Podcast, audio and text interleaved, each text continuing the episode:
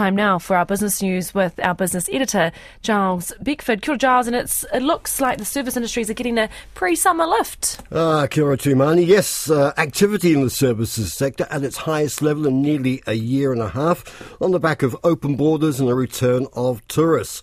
The BNZ Business NZ Performance of Services Index rose 4.2 points to 58.6 in August. That's above its long term average, indicating a faster pace of expansion.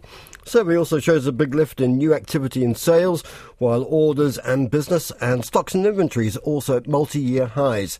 BNZ senior economist Doug Steel says the numbers have some mixed signals in them, but at first glance overall, it's positive service sector firms seem to be getting more demand on a daily basis. The activity indicator very strong, but also the prospect of more coming with the new orders index up to 66.5, which is well above average. But I, should note it's not it's not all one-way traffic.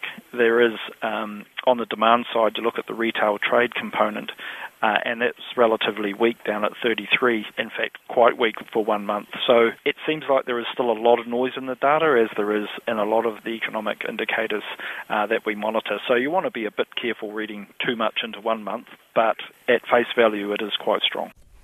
Doug Steel says New Zealand's uh, services indicator shows that we're strong compared with others in the world. Australia's expanding at a slower rate, and in Europe and the United States, their services sectors are in contraction.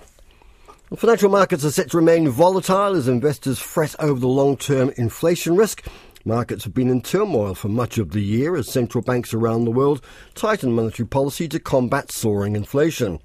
Nikko Asset Management's global equity fund manager Ian Fulton says investors in New Zealand and around the world are still adjusting to the new economic realities and markets are yet to hit rock bottom.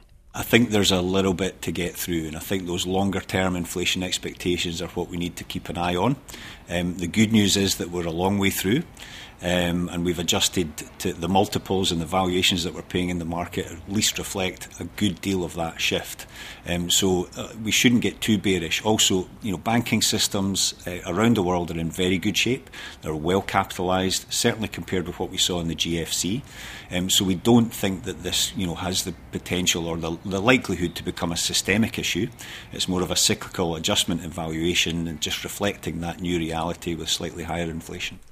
Ian Fulton says in a post pandemic world, companies that can improve efficiency in healthcare will be highly sought after. Well, new research indicates central banks will struggle to tame inflation if governments fail to rein in spending and borrowing. Academic paper from Johns Hopkins University is timely given the new British Prime Minister promises to cut taxes and borrow up to £100 billion to subsidise high energy bills. However, economists are warning that plan could further drive inflation beyond current levels of more than 10%. Reports co-author Francesco Bianchi says the economies are heading down a dangerous path if central banks and governments don't work together. Because we could enter what we call uh, this uh, fiscal stagflation dynamics, for which uh, you have the central bank that uh, is uh, adamant uh, bringing inflation down, that is trying hard and it tries to increase rates, push the economy uh, cool down the economy. At the same time, you have a force that move, uh, uh, moves in the opposite direction. And so you basically have that you you keep uh, slowing down the economy, but at the same time, you're not really addressing the root cause uh, of inflation, that is a lack of long run fiscal sustainability. Francesco Bianchi says ambitious plans such as transitioning economies away from fossil fuels should still be pursued by governments, but they need to be clear on how they plan to finance them. And of course, we have several, several, we have several uh, central bank re- uh, reports out this week, notably uh, the Federal Reserve Thursday morning our time, but also the Bank of Japan, and we'll get the latest minutes from the Reserve Bank of Australia as well for some insight into their future thinking. Let's catch up now on financial markets at the start of the week with Belinda Stanley from Craigs Investment Partners. Kia ora to you, Belinda. Kia ora, Giles. Right, um, obviously uh, a lot of attention on royal funerals and the like, but let's have a look at the financial markets. How's it started for local shares? Yeah, well, we've managed to eke out some small gains this morning. The S&P NZX 50 is up six points at 11,586. And stocks fairly mixed as we look through some of our leaders. We've got A2 Milk up two at 626. Auckland Airport, they're up seven at 768. Contact Energy up 8 cents at 7.93.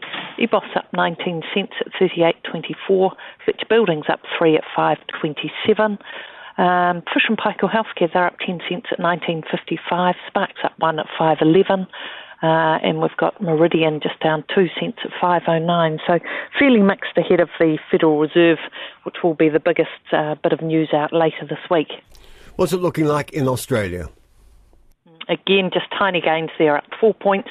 The S&P ASX 200 at uh, 6,742. Just some of those leaders there. BHP's up 10 cents at 38.14. Commonwealth Bank up 51 cents at 94.72. CSL's down $1.13 at 284. Got Rio Tinto up 45 cents at 92.90. Telstra's flat at $3.80. Westpac just up 3 at 21.56. Woolworths up 6 at 34.66. And Xero's down 49 cents at 83.11. Well, you mentioned the Federal Reserve there. It's been underpinning the US dollar for a few weeks now. I'm assuming Kiwi is still on the back foot against uh, the US dollar at least.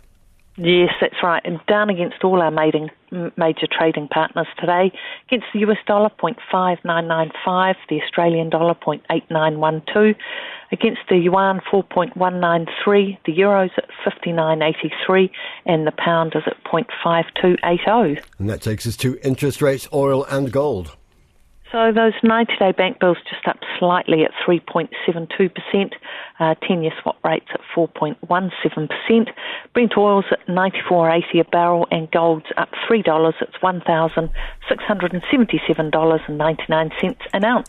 Thank you very much. That's Belinda Stanley from Craigs Investment Partners. A couple of other items of business news. Dairy company Synlait Milk says it's completed two major projects aimed at slashing its carbon emissions.